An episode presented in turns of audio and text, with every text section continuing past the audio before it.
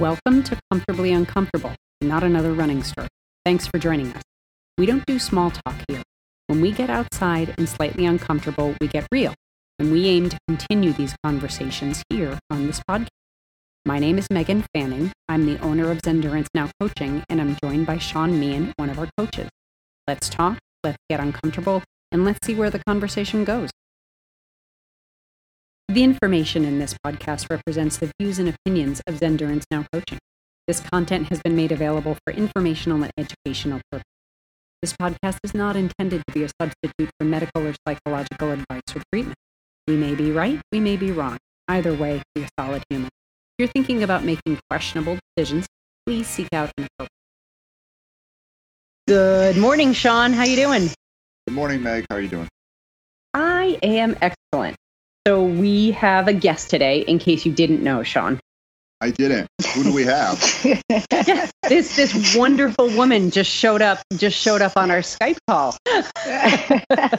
so so today today we have Mindy Randall, and I was thinking about this before the podcast. So welcome, Mindy. By the way, Oh, thank you. I'm happy to be here. So that's good morning. So I met I met you and your husband, um, Eric, right before I moved to New Hampshire. So I was doing the Mount Washington Road Race, and Oh my I showed gosh, up. yes. Yep, and I was running with my um, Team RWB shirt on, and Eric, being who he is, just the ultimate social butterfly, um, you know, came over and introduced himself. He saw my T-shirt, and we started talking. And he said, um, you know, I explained, oh, you know, I, I haven't moved yet. I'm about to move. Um, I'm joining a chapter up here. And he said, what chapter? And we started talking, and it was the same chapter. Then you came over. And he introduced me to you, and then we all made our way up Mount Washington. So, and I think we've we've been in each other's circles for uh, so it's been for six years. Has it been that long? Wow. Yeah, Wow. it's- yeah, Time is passing, isn't it? Wow. It- it Yeah. definitely it And- definitely has. and you've done Mount Washington again since? Yeah, a couple times. Yes, I love that race. That's one of my favorite. That's one of my favorite races because it's just fun, and I always feel like, yeah, well, you- that's you- a weird type of fun. yeah, I know, I I'm not right in the head. but it's like you you climb and you climb and then i love that point Mhm. it- depending on the weather when um you get right above the cloud cover and Yeah. it's just like like if there's heaven i think that's what heaven looks like i love when you summit and you right. get that view and you can yeah. see, and the sun shines, and Mhm. and yeah, it's just yeah, it's pretty spectacular. You stop for a moment, look around, it takes your breath away. Yes. yeah it really does so as as hard as it is um that's that's why i think it's so fun just because I'm going to wholeheartedly disagree with you. I think the is that you get a turkey dinner down at the bottom when you complete the race. yeah, that that was really cool. And then they did COVID turkey dinners, and they were like a box lunch oh, to that's go. sad. Yeah, instead of watching them carve the turkey for you and stuff. Yeah, that that was my. I think that was part of my favorite reason for doing it. It was the the the the wow factor of getting to the top, but then when you got Mhm. down to the bottom, and you were cold at the top, and you got to the bottom, and the sun was shining, and you were Mhm. baking, and then you had this turkey dinner and cranberry sauce. Mm, yeah, that was good. I loved it's it. a it's a fun race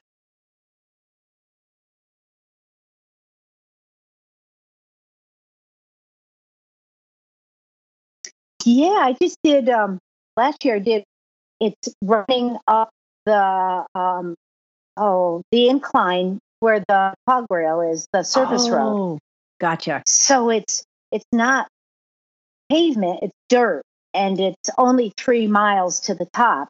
oh So it's it's it's a whole new factor of fun. What's the what's the elevation gain on that Three thousand something, three thousand one for the hundred for the three miles? Gotcha. Yeah, yeah. and the incline is something close to 21%, I believe, the whole time. But it's Nice. at one point it gets it gets where you're crawling on your hands and knees just to get up the next couple of feet. It's very interesting. Yeah, you should, you should check it out if you like that Yeah. sort of fun. Um, I don't think I- Sean would. Is that is that the is that the where you actually can race the cog rail train going up? Like I know I do have some friends that have done that, like where they race the actual train going up and try and beat the train. Yeah, only one person beat the beat the train, and it was not me. I'll tell you that. there there are three waves, so that's the elite wave goes up first. Yep. Um, and then then there's a, a kind of an intermediate wave, and then there's the chill wave. And I was in I was in the chill wave. Believe me, it was just I have never Yeah. I've never been on that cog railway and I will never ever go on it. It like oh because it it petrifies me. It looks like it's from like the 1800s and it's so rickety that um no, I I'd have a I'd have an anxiety attack and um a heart attack and just die. Oh I no, no! I'll tell you. I got to the top and I was like, "Put me on the train. I'm not running down at all." So- Really? Oh, it's too scary. It looks Yeah. too scary. Is it like rickety though? It always just looks like it's gonna break. No, no. Um, uh, it felt really secure and it was just beautiful. Um, in the fall, you're just sitting there and you you can just see the colors all through the valley and stuff. Yeah, Oh, that sounds pretty. yeah. You should do it once. Okay, I might have to like pre-medicate or something. if you can run up the mountain, you can sit on that cog. Um, it inclines so that you feel you can feel um, you kind of feel like you're going up, but the the way the train's set, it's more level for you than it actually looks like from the outside. So okay. All right, I'll take your word on. you should try it. So, so Mindy, you also have a coaching business. You are Forward Yes. Motion Running, and one of the reasons we wanted to have you on is one because you're just you're just in the same.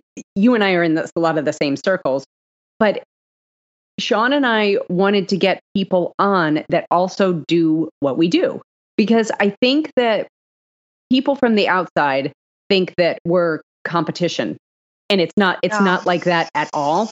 Um, every you know every coach has a specialty i mean and even within you know even within our business um, right.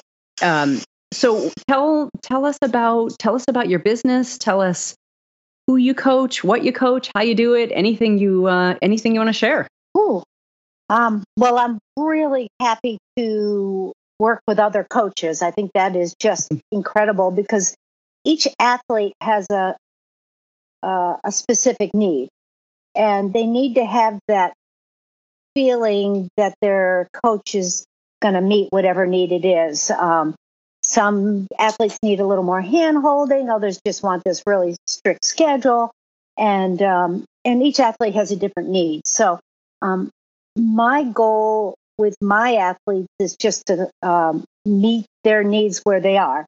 I Mhm. have a very small running coaching business.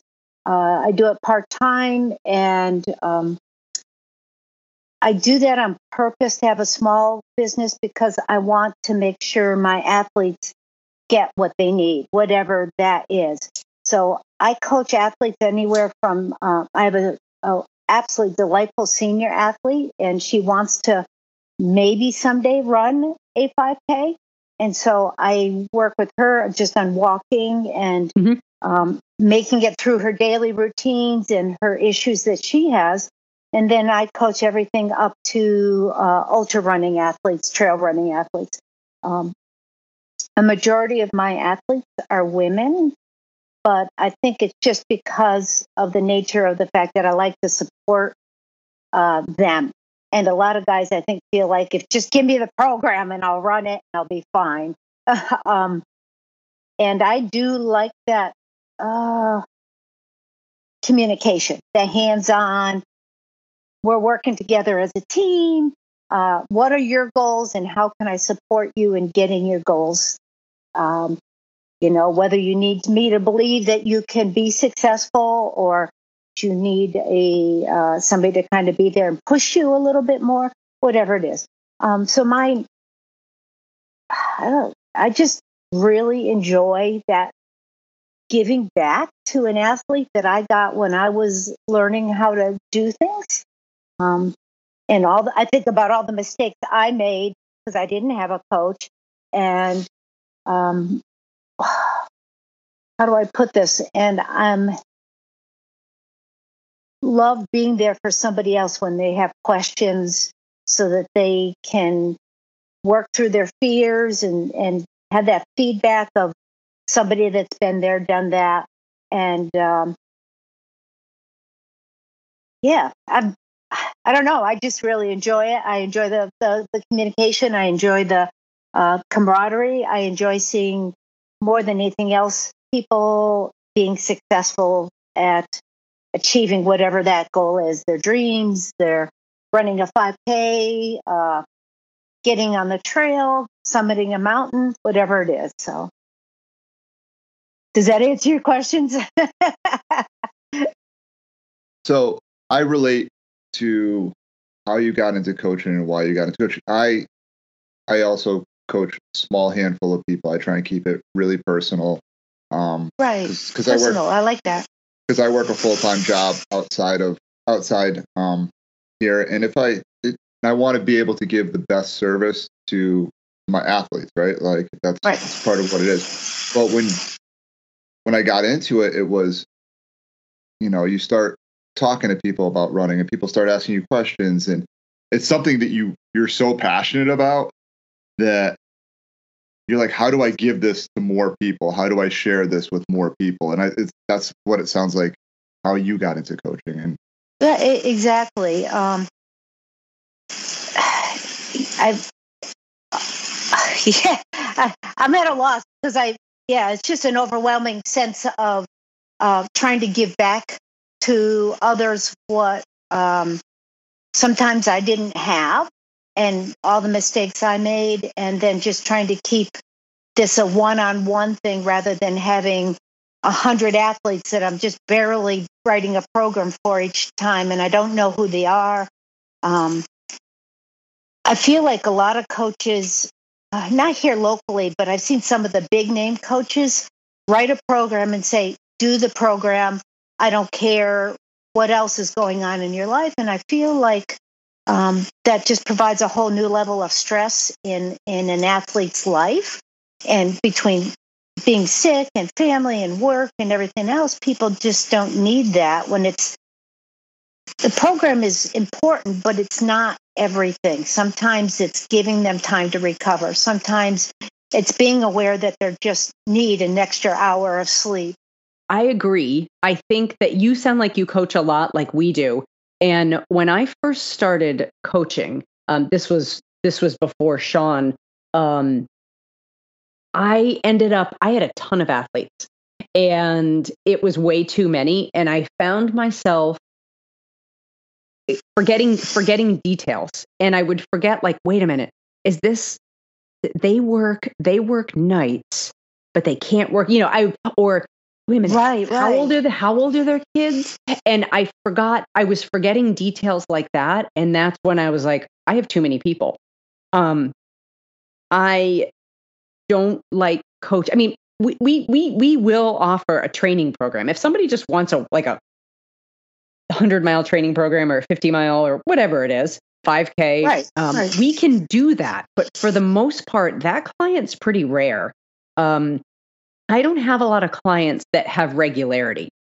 Usually they're hiring us because they they have a schedule that may change or they're coming off of an injury or um, you know they're doing a triathlon and they need to add swim workouts in and they don't know how to do the swim workouts with the bike and the run and you know little things like that it's very rare that people just need a schedule and frankly there have been sometimes i've spoken to people and said you know there's there's free programs online and directed yeah. them and directed them to that. Um, most people yeah. need the individual attention um, and also the importance of nutrition and recovery and strength training um, and also race prep. Uh, a lot of the or- a lot of the a lot of the bigger how coaches to handle an aid station or Yeah. or or whatever. Yeah. Um, I feel like a canned program is fine, but then the minute you can't make a workout, Yep. you're sick, you oversleep, the weather's bad, suddenly you're now stressing just about how do I make that workup up? Do I skip it? Do I add double it? And Mhm. I'm like, that's what a coach is for exactly. to, to work you through those to make it safe for you so that you don't end up at the start line broken. Well, I think the other thing about that too is aside from just like the missed workout and how do you fit that in there, it's it's is this workout plan actually working for the athlete, right? Like you can Right, have right, a, right. you can have a, a workout plan that's set and has a, a, a ton of mileage on it, and that doesn't work for the athlete. Or you could have a workout plan that has a ton of intensity, and it just the athlete doesn't recover, and the athlete, especially if you're if you're looking for something, right? You there's and there's no objective like oversight over it, then you miss that fact that like, oh, I can't, I don't, I didn't notice that I wasn't recovering. I didn't notice that like the trend was going down. That my my pace work was getting harder, even though the at the the the, the, the intensity was getting less. And I I didn't realize how it was affecting me overall. And that's where I think that's where like real good coaching comes in is is you find there's the there's the science aspect of it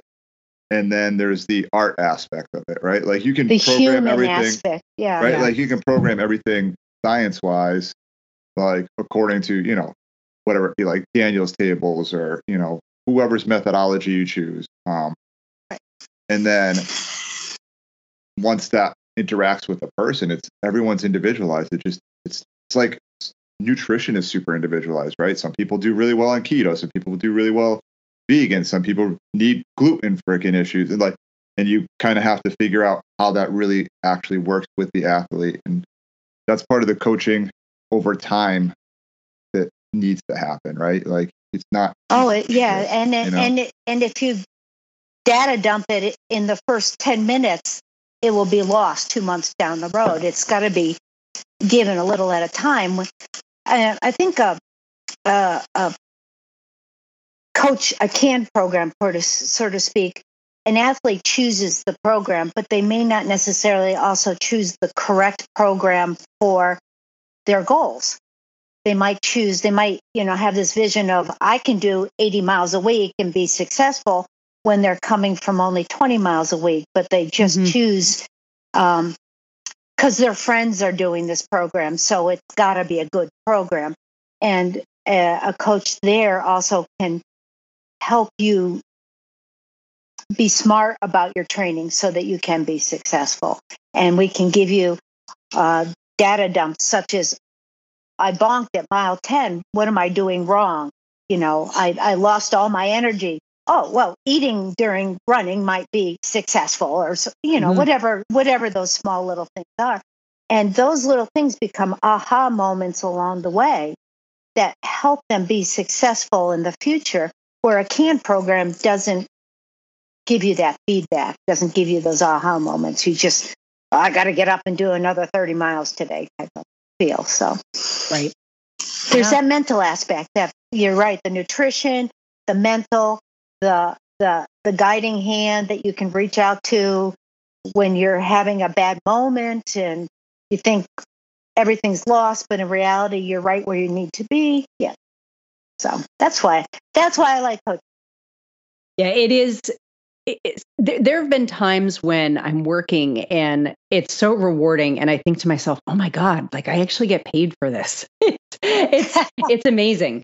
Um, and it's been it's been a few years, and I have to say, like I think my coaching has evolved, um, and it's gone. I think it it only gets better when I work with other people, and I mean other coaches, because a lot of times, you know, I'll be stumped or and, you know just being able to reach out to somebody else and say wait a minute can you look What at do what i've programmed does this does this look right um, just to get it just to get another set of eyes on it Oh, because we all have that is that is worth its weight in gold i wish i um i wish i were big enough to have another coach Well, hey, use Um, use us. We're always yeah, happy. I mean, we're all like we're all working under an umbrella here, you know, and um yeah, just yeah, call us anytime. We're happy to answer we're happy to answer questions. It's Uh, and and we'll do the same. We'll do the same to you, by the way.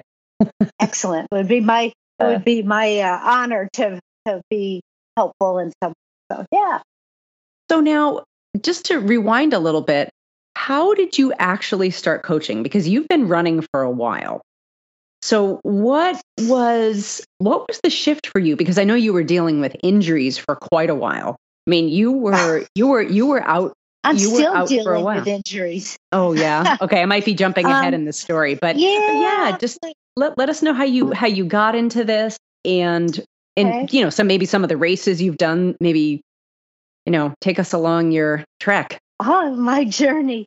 I was i was just looking back. Um i went back to see what my first um ultra distance was.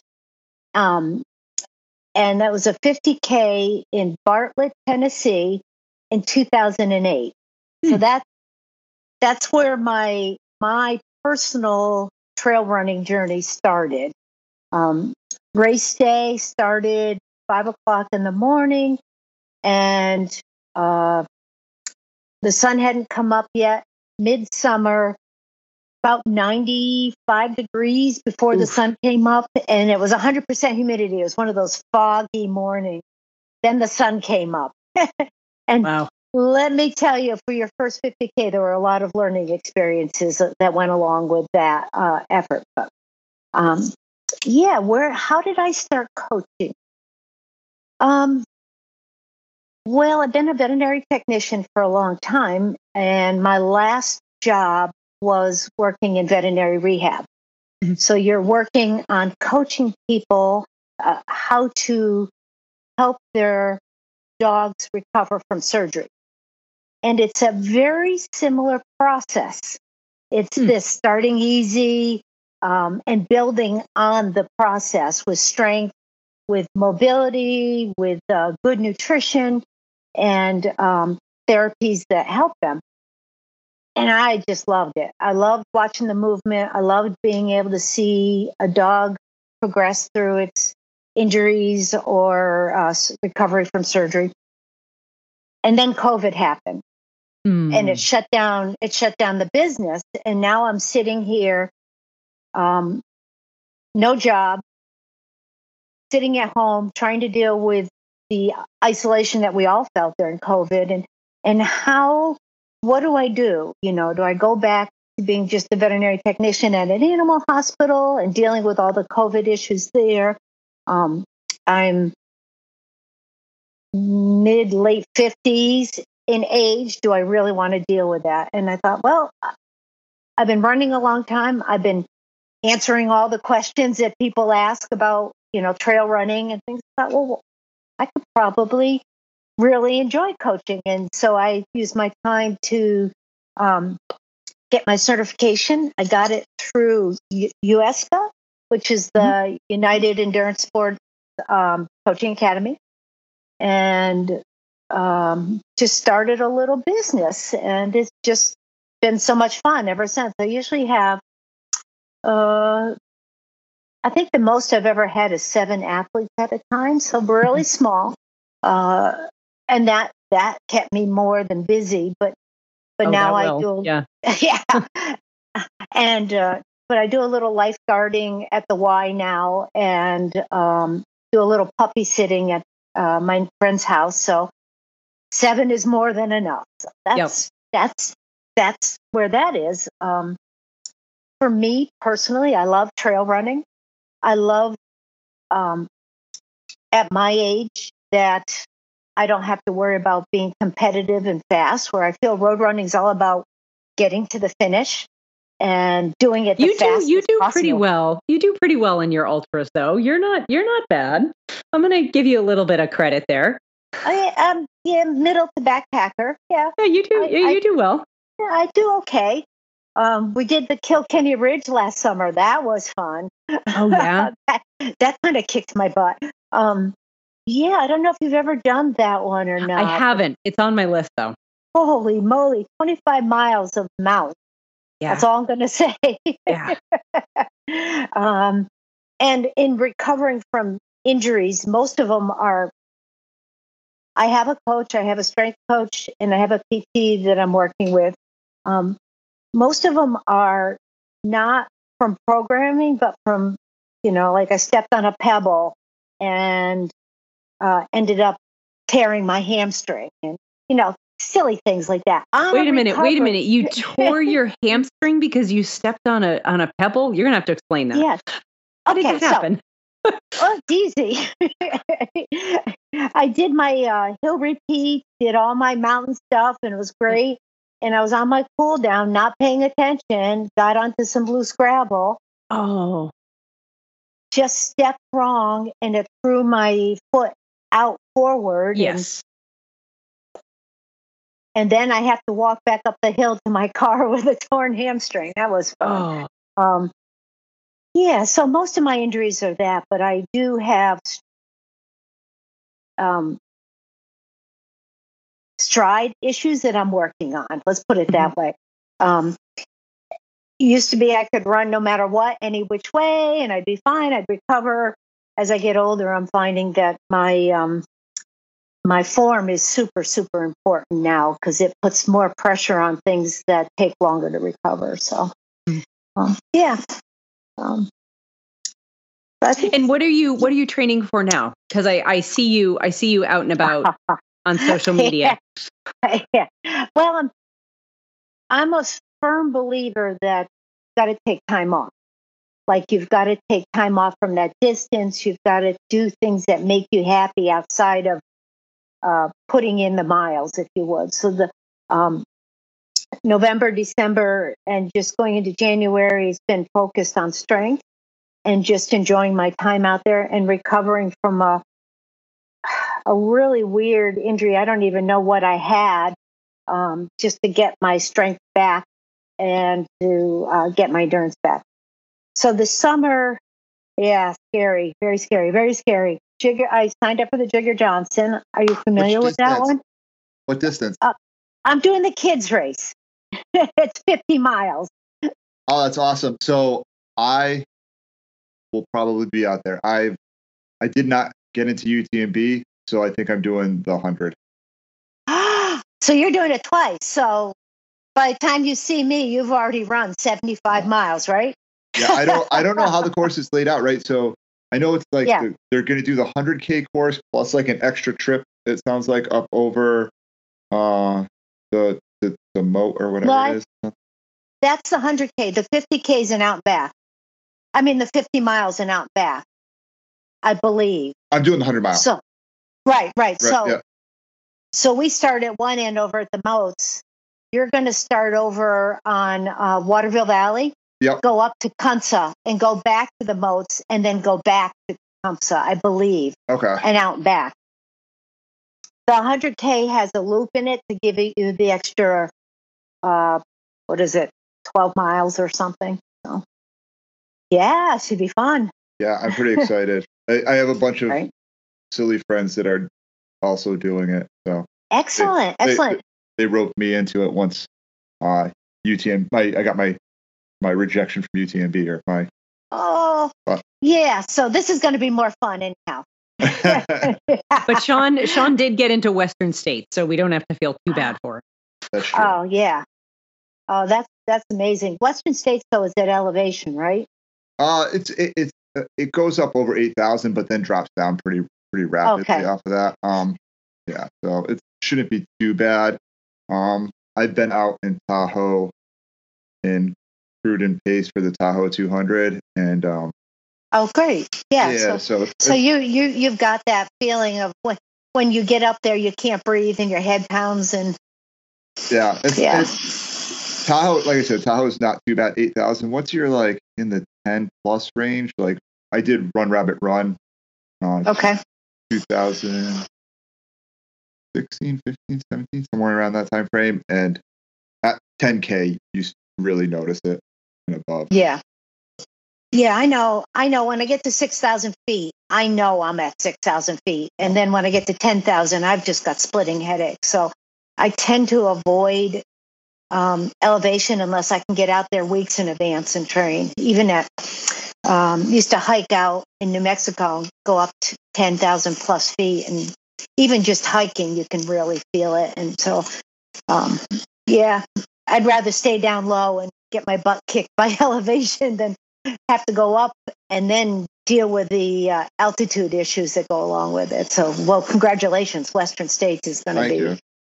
Uh, uh, That's that's one of the things we we have had to convince our athletes, um, you know, when they want to sign up for these races, that if they're going to be successful at elevation, you have to go out there prior to, you know, just just to let you know, at least at least a week.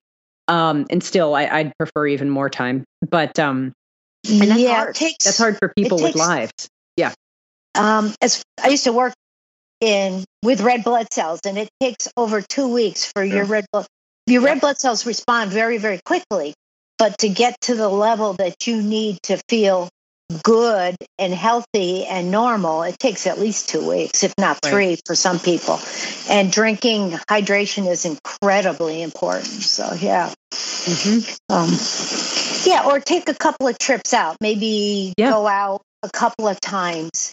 And uh, unfortunately, your body loses that acclimation pretty quickly. But It if you can go out a couple of times, that will really help make a difference. So, So I'm Yeah. sorry, I, I did not mean to derail you us or you telling us no, no, no, you all did about great. your. But I, I but I was, it. I was We'll excited about about the Jigger Johnson. That was awesome. Oh, awesome. but wait a minute, Sean. When have we been concerned on this podcast about derailing? I think the last podcast that we posted was our ADHD squirrel podcast. So, so it's sort of this thing that we do on this podcast is we start talking about one thing and then it ends up going to another. So, um, yeah, it's sort of the nature of sort of the nature of endurance and chatting, and we we always. And we haven't even talked about our favorite trail food yet. I know, right?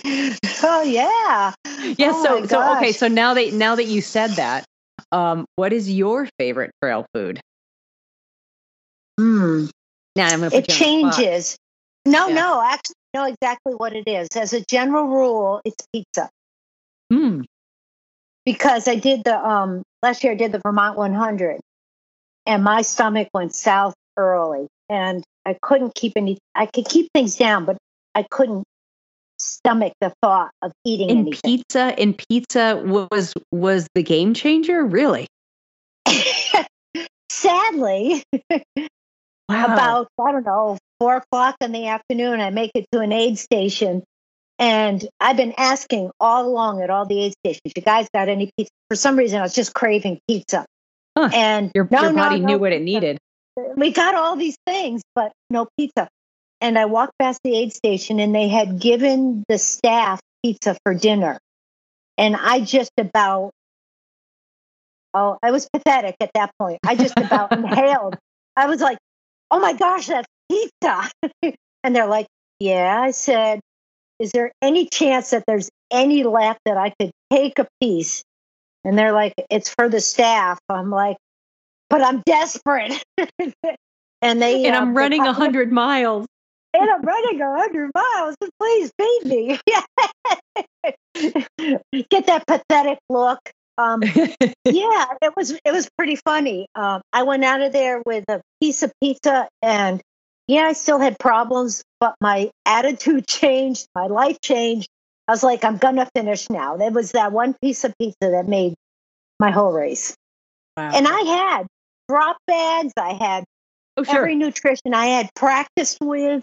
I had the smorgasbord that the Vermont 100 provides, Mhm. and it was pizza. Cold, dried up cheese pizza. There you go. Go Whatever figure. works. So, um, yeah, generally it is pizza, um, but I try to eat whole foods rather than the gels and things Yeah, like that. same. So, Yeah. Um, gels, yeah, not rockets, I just can't handle them. Um, uh, yeah, I don't do a lot of sugar. I like pretzels and uh, carbs, you know, things like that. Rice. What's yours, Sean? My. You eat. You you're not picky. You uh you eat. You eat when you run. Yeah, Like it's I- good. I'm saying that is a good thing. Yeah, I have. Yeah. I mean, I. Yeah, I'm. So for Western States, I'm working on training to have more liquid diet, um, which will be different because I usually, I usually do like a solid food type deal, like a real type food, and then a science food, like a gel or blocks, and like almost alternate one to the other. Um, tends to work to keep my stomach pretty in check. I mean, your stomach's going to go. I think your stomach's going to go south in 100 no matter what you're doing, um, especially during the heat of the day when you're trying to like your body's trying to cool and it's pulling blood away from the stomach and it's not digesting. Right. Um, but I think with a liquid, more liquidy diet, um, the absorption rate should be higher, um, and hopefully It easier. depends. And I was going to say, like for men, for men, yes. For women, no. You you'll be Well, able to pull it off. I, I think I think I think it depends, right? Yeah. So like like Mag Magdalena uh did Boulet? Yeah. yeah did Western States when she placed uh the last was last last year or the year before I think it was the year before. where she yeah, still placed in like the top ten on a full full just just GU Roctane the entire entire thing. Yeah, just- well, she's incredible. Um, and she's not my age. yeah, no, and I and I just I think it it it, it it's so like I'm just saying like it depends on kind of a little bit I think what you train with and then right. um and especially when it's a real hot race I think the the issue is that you're not going to get enough hydration in because you're especially Yeah, you're out sweating out west where you where your Where sweat actually dry, evaporate, yeah. evaporates so and you don't So- realize it. Yeah. so and your that- salt levels. Yeah. Yep. so I think that like I think that's kind of like the, the the thought process on it. And I've talked to a few people that have run Western, and they um both of them. Well, one of them said that he had a rough day. It was really really hot the year he ran it, and he said, "I wish I had turned to um an all essentially an all liquid diet way earlier in the in the race." Um, I mean, I'll still mix in real food here and there. I think, um, but there's Yeah. there's more and more um, companies making gels that aren't like they're more Right. You you're absolutely Liquidy right. Yeah, like GU has one that I really like. Yeah It's a liquid. Yeah. Yeah. Li- GU Energy or something like that. Yeah. yeah and then like power bar has one they and they're Yeah. I, i've started like messing with them and they're they're not bad but i mean typically i subscribe to the water in my bottles and food on my hip type of mentality um but in this case i think we're going to kind of have to change things up because of the race right race specificity Right. one of the things i talked So, about um, oh yeah, that's important. So, my thought is, how many calories are you figuring out in your liquid an hour? To are you able to carry enough? I mean, what is your? Are you going to like separate bottle liquid energy, or are you water in the back and mixing it up? So it'll be um I so as far as like fluid rate Right. um of intake that I haven't dialed in yet. Calorie intake is for me really between like 250 and 300 calories when I'm trained properly and my stomach is what I what I can handle. Um I can't go I wish I I wish I could push closer to like 350. I think it would be beneficial. And most times Yeah. it's like really a lot of times like it'll it'll tend to shift down towards 250. Um, but like I think balance out over 100 mile it breaks about 280. Um, Yeah, and it's in what 24, 30 hours you're looking at doing. So you're Yeah. Yep. Yeah, and that's why that's why you play with it beforehand. That's it. Oh, you absolutely, You just experiment, absolutely. experiment, and nail it down beforehand. The research has been showing recently with women that um, that women can women can typically absorb less um, in their stomachs and intestines. So if the sugar content, specifically the sugar and the carbohydrate content, is too high, then it does the stomach does what's in the intestines do what's called dumping, where they release a lot of the liquids into your Yes. body and you get dehydrated. And Right. um And you get puffy fingers. Yep. And that's Yep. an issue I suffered from for years. And then I started reading this research over the past couple years going, that makes sense. But it's something that women are more prone to than men. Now, this doesn't mean all women. It's also that women tend to handle different sugars between the glucose, the fructose, and the sucrose. All those different sugars, they handle them differently. So, um, and they're absorbed in the gut differently. So, a product that has a mixture of those in being able to dilute it to a quantity that your body can handle is much better than like that's my problem with the with the goos and the gels is that they come pre-mixed, pre-concentrated, and it's really hard to um, adjust the ratio. Short of taking a swig of this and some water, and you're kind of Yeah. doing your best on that. So, uh, yeah, women's systems are a little different uh, for sure. Um, particularly as we age, we become more sensitive to those things. So our nutrition strength have to be uh, really uh, dialed in and practiced beforehand. So Yeah, I I I think that's I mean, I like I said, for all athletes, I think you have to figure out really what worked for you. Um, right, And that that experimentation is, is huge. That's really interesting about the um, about the ratios being different for men and women. I would I, would- actually want to like see some of these studies. That I'd, I'd really like to see how that like really breaks down and where they where they where it's right. as far as- Um, I don't know about men, but I know um, Dr. Stacy Sims. Are you familiar with Yep. her?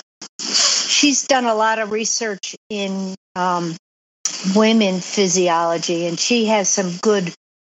Uh, I took a, a course from her. She had some good references on her course on to some of those studies. As um, most of our studies have been done on uh, young athletic males, and they're just starting to Mhm. get into this whole realm of studies for women, and then how um, women athlete at a um, a younger age, and then how women's physiology changes as they mature and then go through menopause and and their needs.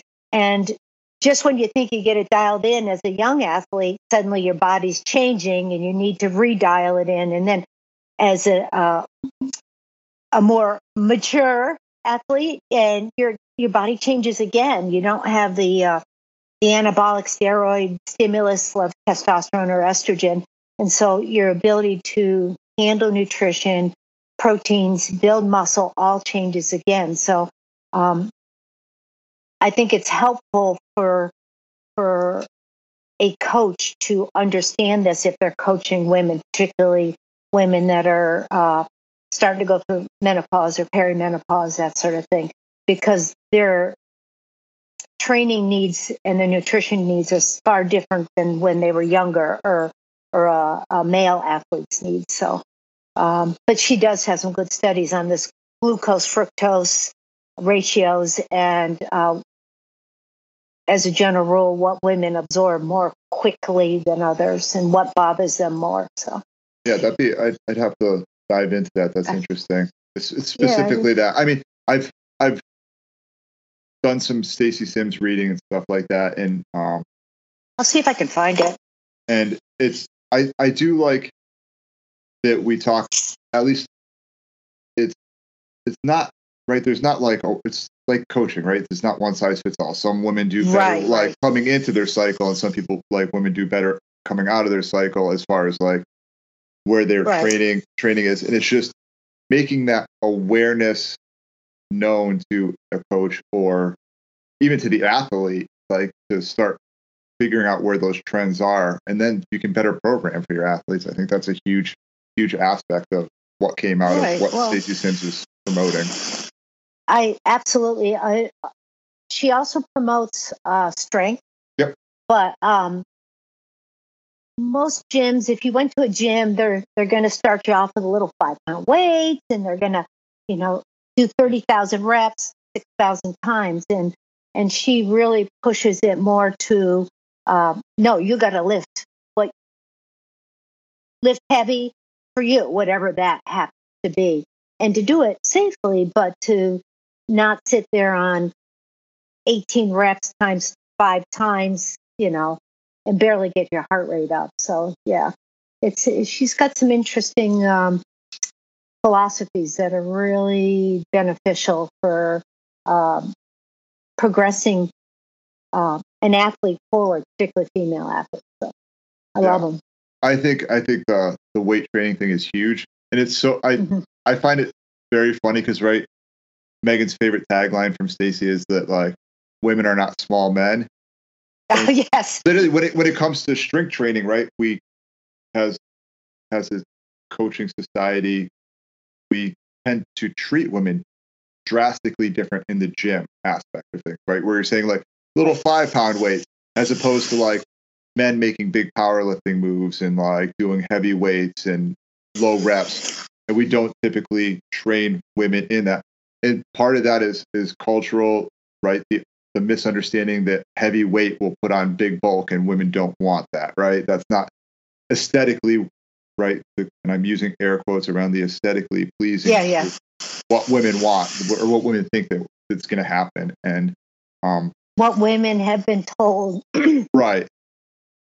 It's funny because I, yeah, and I know that I've trained women and started them on strength programs, and they say to me, they go, "I don't want to get big and bulky." And I said, I said, "Look at me." I said, Do I look like somebody that's going to train you to be big and bulky? I said, If we were looking for that kind of program, I would have referred you to another coach. Like, that's not even my specialty. I wouldn't even know how to train somebody to make them big and bulky. Again, that's, you know, it, it's just, it's just simply not what we do. But training, uh, you know, both women and men and runners, man, uh, we, we don't like to strength train. We, I, I don't think we oh, do no, enough. No, and I, I love strength training. You do, you do. You're you're the yes. you're the anomaly. But but running, road running in particular, is a repetitive sport. It yep. you keep on doing the same thing, and you don't use so many auxiliary muscles. You don't use your core that well. Um, you're breaking down muscle instead of building it. You need to take that time to provide that core stimulus, that that lumbar stimulus, you know, the upper body, so you can have that movement. Um, trail running a little bit different. When you're scrambling up mountains and pulling a pack and everything, you're, you're tending to use more of your muscles. Um, so, you know, I, I less on the strength training per se less intensity on the strength training when I'm doing a lot of mountain running. Yeah, and there well, to, for those athletes, I tend to focus on stability. Um, right, and right, right. you know, perception. Where's your body in space? Yep. The mm-hmm. ankle strength and uh, lateral strength that we don't necessarily need in a road runner that's moving forward. You know, when I first understood this many years ago, um, I was doing CrossFit on a on a regular basis, and I was running at the same time. And I'm doing this really intense strength training, like to the point that I was paying attention to why my one rep maxes. I mean, I'm, you know, I'm able to do pull ups. I'm, I'm really like, I have levels of strength that I never had in my entire life. And then I would do a track workout. Hadn't been doing any speed workout, you know, speed workouts oh. at all. But I got back on the track and I noticed how much faster I was. And I was like, you got to be kidding me. like, right. why, why hadn't I done this? Yeah, you know, especially when I was in track, you know, in high school or in college. Right. Um, but I mean, we did a little bit of weight training, but but yeah, nothing, much. nothing for, for women. It, like Sean, like you said, it wasn't promoted. Um, like I think it, like I think it needed to be. But you know, now we know. We know better. We know better. We right. do better. Look at the look at the track uh, stars. Look at their legs. They yeah. didn't get those legs by just running. I can guarantee that. So you mm-hmm. look at people that just run, like trail runners and things like that, yeah. and their legs are, I mean, they're big, but they're not like a track star's legs that are just massive right. to push that body. It's incredible. Yeah. So, yeah, it's good. Good stuff. See, see, I told you we always we always digress, but it seems but it seems to work. when um yeah.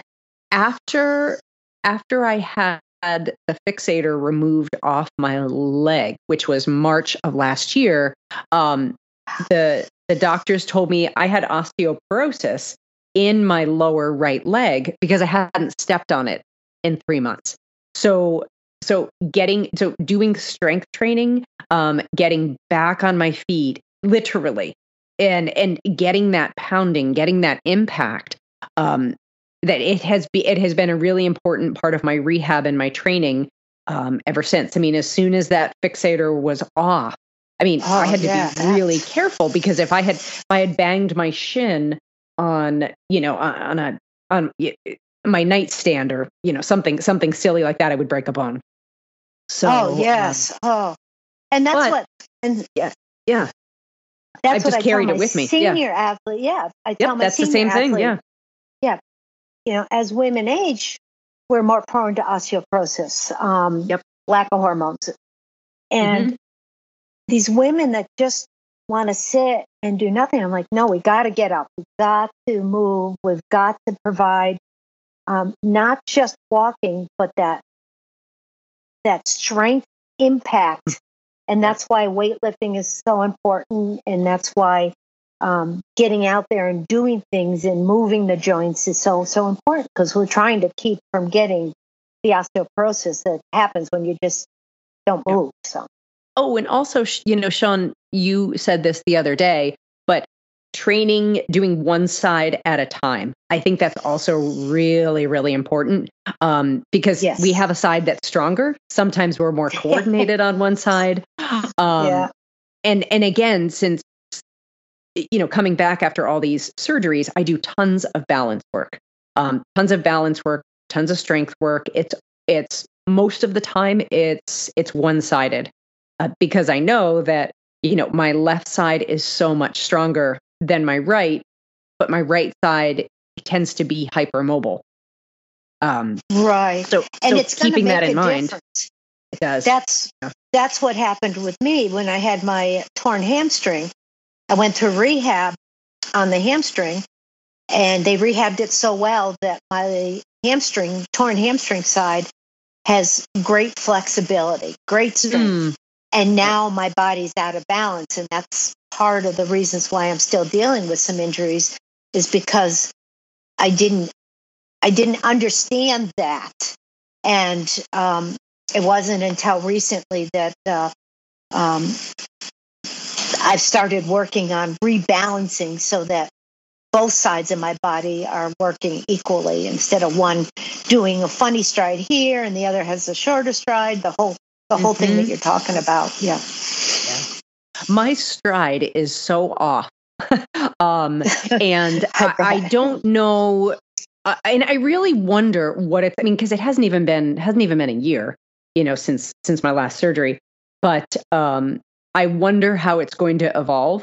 I wonder if I'm just going to have to adapt to this kind of funky little stride that I have, or if it's going to continue to open up. Um, I just play with it all the time. Um, I never allow myself to run to pain in my ankle or you know my hip or my back.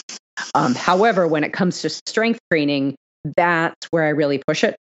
Not not to pain, but to very very very strong discomfort, um, working to failure, um, and yeah, right yeah. I can't to give I it can't that push it. stimulus to grow Yeah. Yep. If I push it, I find that if I push my hiking or my running too much, I get lower back pain, lower back, and it's especially in my um, SI joint.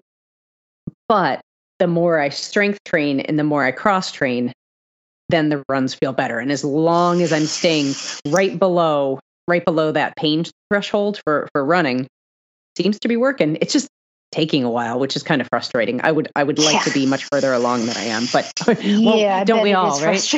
yes um, make sure you do a lot of like si specific targeted strength Mhm. um, and then in your glutes and um, your medius maximus all those guys there Yep. and it, it's it's funny that you say that because I was actually looking at my strength training and going, "Gosh, I really do need to work my glutes more." That's that's I think that that I wasn't doing it enough. Um, Right. Yeah. Yeah. So Yeah, baby. see, we're constantly we're constantly learning. We're- yeah, but this is the beauty of coaching is that um, an empathetic coach, a coach has been there, done that, whatever it be, a long run, uh, Mhm. nutrition, injuries, can help guide you because they've learned along the way um, little tips, little tricks, mentally, physically, to help get you through to the next level.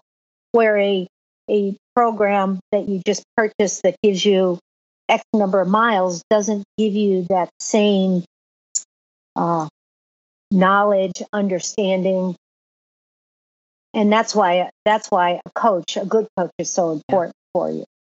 And I don't think I, I rarely ask somebody to do something. I, I can't even think of an instance, but I rarely ask somebody to do something that I haven't tried myself. It is you know especially with nutrition. And then i can often say to that person i can say you know like sean what like what you were just talking about i could not do your liquid diet that you're talking about doing for western states.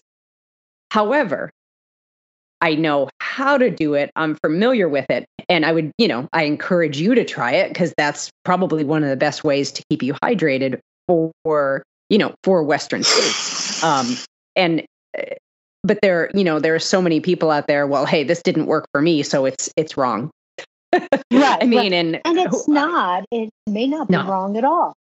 mm-mm. Um, and that's why I, you know, somebody comes to me, it's like, "What's your favorite pair of shoes? What sort of shoes should I oh, buy? I What sort of nutrition?" question oh Yeah, I'm like, i hate the shoe question oh god yes, my favorite question. What sort of shoes are the best? But you know what? With that said, I, Sean, I've come over to your side, and I think the Vibram bottoms that they have on Hoka's are so great for trail running. I, those Yes. those Vibram bottoms don't slip, and I No, was running, the you know, Vibram. yeah, I've been running. You know, I've run in Brooks, I've run in Salomon's um, for my trail running, but I, especially, I've done a lot of hiking recently, um, especially in the whites when it tends to get slippery. And those, the rocks, um, and the Vibram bottoms. N- knock on wood, I, I haven't slipped once. Um, well, the um, if you like, I mean, Hoka's great. If you like the Altras uh, with a wider toe box, they have a um, a version called the Olympus that Mhm. has the Vibram bottoms as well. And that oh, really? Oh, I in- didn't know Altra had it too. Oh, okay. Yeah, isn't that what you run in? top. I Do do, run, run in Altras, but I do run in Hokas. I used to run in Oh, okay. Hokas all the time. Um, I've been trying to run with a wider toe box because it makes my feet happier. It's Mhm. better for me. Uh, I usually run trail running. I usually run in the Lone Peaks, but the Lone Peaks um, don't have the Vibram bottoms. Mm, so yeah, I've been exactly. I've yeah. been trying the Olympus version of it, um, Mhm. and I purchased the weatherproof high top one for hiking, and Hmm. it's been great for hiking. Um, Those would probably be good for snowshoeing too. Um, right, and you can Yeah. put uh, gaiters over them if you wish, and um, so I use them out. I'm gonna I'm gonna try them tomorrow out in the snow. Um, Mhm. Today I'm just gonna go in my Lone Peaks, but I'm gonna put a gaiter on. Um, Mm-hmm. But that Vibram bottom on that on that granite, the New Hampshire granite, golden. oh, I don't yeah, know it's if it matters changer. out in the western states, but uh, definitely matters out here. So I love. What are you What are you running in, Sean? I forget. Are you in Altras? I can't remember. No, I run. I run Hoka Speed Goats uh, mostly. Oh, that's right. Okay, Um, that's right. I- yeah, I love the speed goats. I picked up the uh, Saucony Endorphin Edge um, to give it a go because I think it might be a good Western State shoe. Kind of a low tread, fast stack shoe, uh, light. But the Speed Goat is my probably my bread and butter for the most part. I like the Speed Goat four over the five. Right. They changed something on it. That five the- is Yeah, it's the vamp is a, is a little um where the where the essentially where the the tongue meets the toe of the shoe. they have a, essentially a stretchy fabric over there, and then the the mesh that they use for the shoe um, is a little stretchier. So it actually, for a lot of people, it loosens up and becomes too loose. I normally mm. run a wide in my shoes, so I typically tend to either find a shoe that has has a wide as an option, or run like a New Balance type of shoe, um, especially for like road running shoes. I, I typically run a New Balance because they almost always offer a wide and a fast in one of their fast and whatever their faster, faster ones, yeah. and they and they run wide anyways. Um, but in the Speedgoat fives, I run just a normal width in it. I don't. Oh really? Out, Yeah. So much. Yeah, you so, should. Um. Oh, go, go ahead. ahead, Meghan. Yeah. No, no, you go ahead. I was just going to say you should try the Altra Lone Peaks for uh, Easy Trail. Uh, they're they're wide and they're they're they're not as stacked, so they're very comfortable feeling. Um, and they're light and they drain really well if you have to do river crossings and things like that. So um, I like them.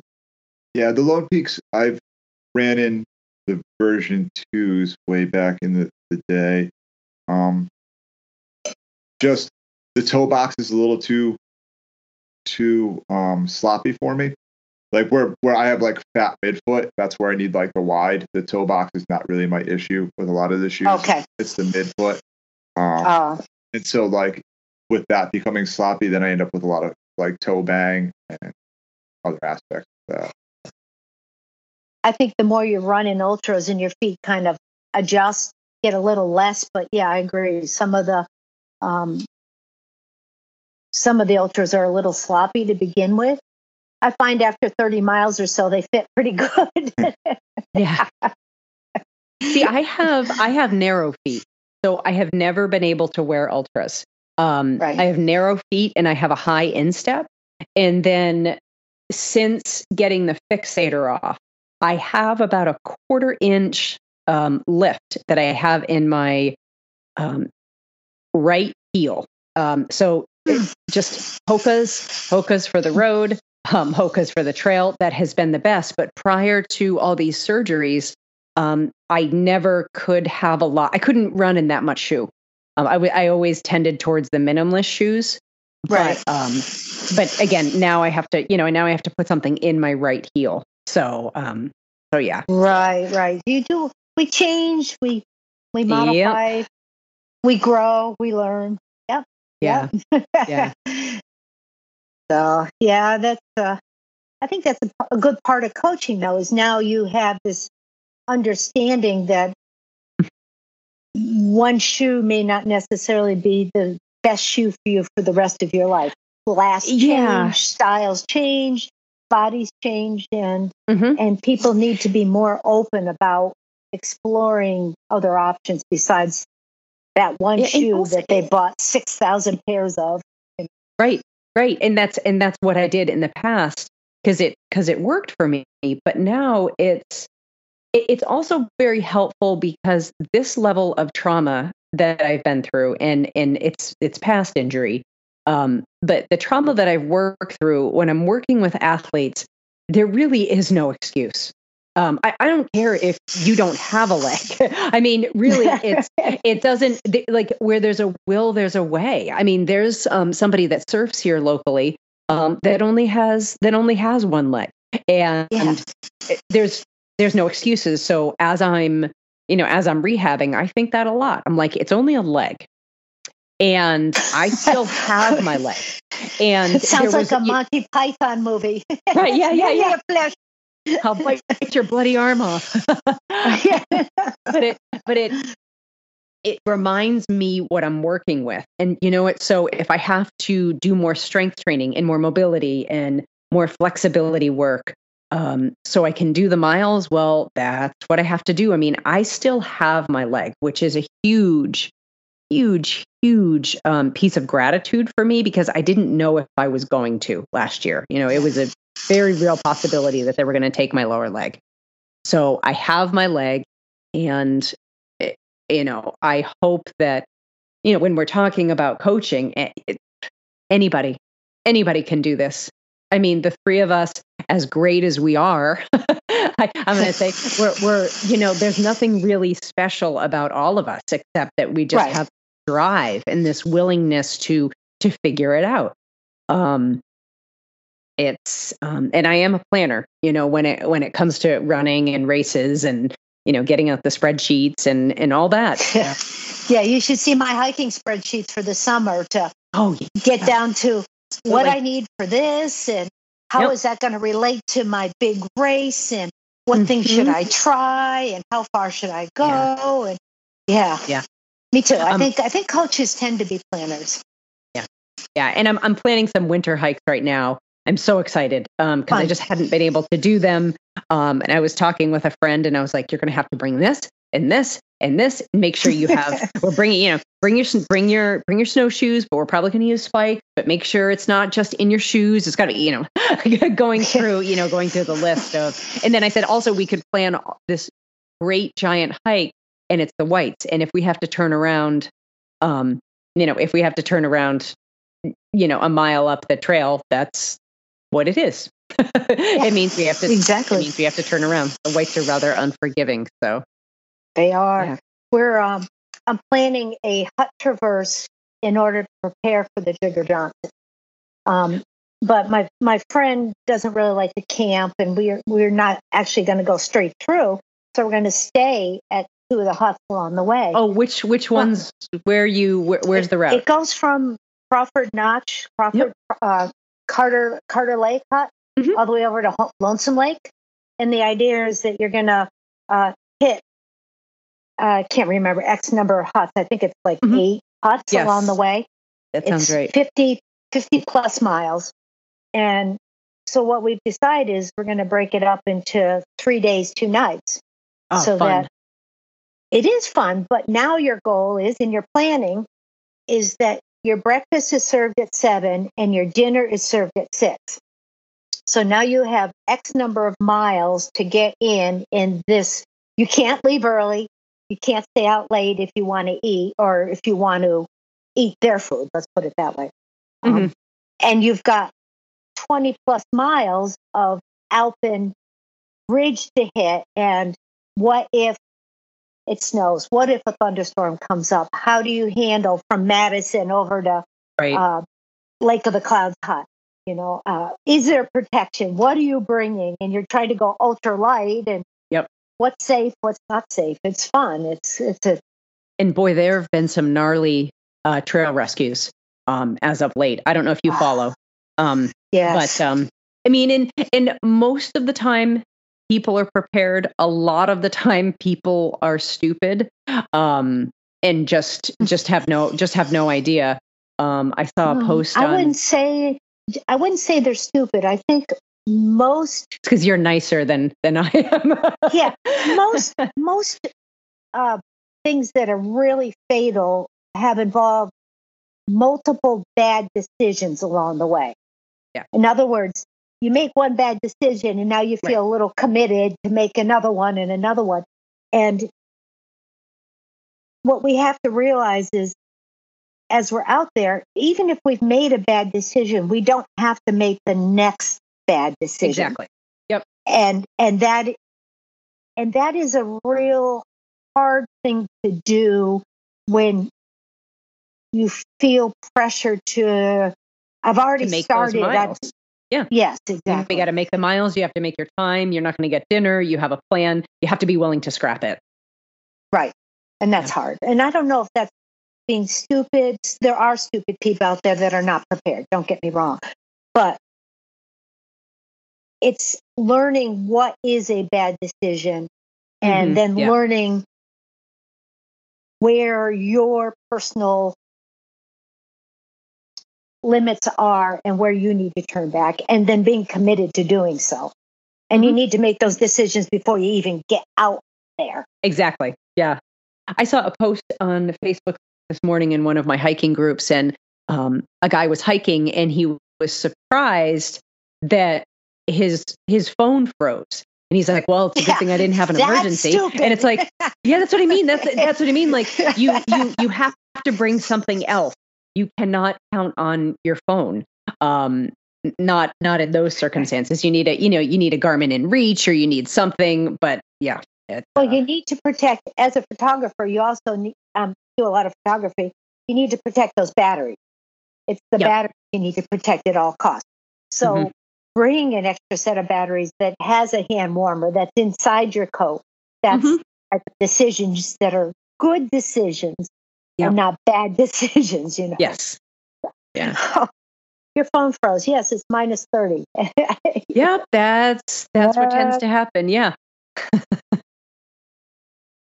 well, I am I'm super appreciative that that you came on and that you're joining us, and I hope um, I hope our paths cross literally, um, you know, really soon. Um, before we finish up, why don't you just tell us how to find you? Um, photography, um, your coaching business, whatever you Oh. want to, whatever you want to get out there. Please, please promo it. Sure. I don't do my photography professionally anymore because I'm busy Oh, okay. coaching. Um, but I do do it. Um, I enjoy it. Um, coaching is forward motion run coaching at gmail.com or um, I'm on Facebook, uh, Mindy Randall or Mindy S. Randall at gmail.com. Either one is fine. Um, you can come You're on find me. You're on Instagram too, right? Instagram, yeah, Instagram. Um, it's um, forward motion run coaching, and uh, Twitter. Yes, I tweet once in a while, but not very often. So Sounds good. And as our honored guest, um, you are picking the outtake song today. So if you would kindly tell us what you picked for us and why, and um, what did I pick? Ah, I can't even remember what I picked. Uh, long long may we run. There you go. Thank you. That was so like an hour ago. Yeah, it was. It was. Yeah, you're fitting in well on this on this ADHD podcast. oh my gosh, and not enough coffee.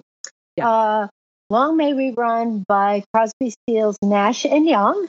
Mhm. And uh, for multiple reasons. One, in honor of uh, David Crosby's passing. Um, I grew up on that music, and I just, yeah, he was epic and will definitely be missed. Um, and then just the thought of Long May We Run. Let's Mhm. in our coaching business, in our life, in the things that we enjoy. May we enjoy it for a long, long time. So, I love it. I love yeah, it. Well, me too. I, I hope to see you in person soon. Um, it sounds like you and Sean may cross paths um, before before you and I do at uh, New Yes. Mountain. Yeah, hopefully I'll see you in August. Yeah, well, he'll be, you know, he'll be 50 miles on when I'm starting. So, I won't. I won't even see you. I'll just. It'll be like a blur. At You, you guys can do a wave and a high five on the uh, on the way on the way by each other. well, I'll see you out on the Facebook group, maybe. There you go. Awesome. There you go. All right. Thanks, Thanks guys. so much. What a pleasure. Thanks for We'll good you luck soon. on Western States. Thank you. Yeah, take care, Meghan. Bye. Bye bye. these changes have come. All right.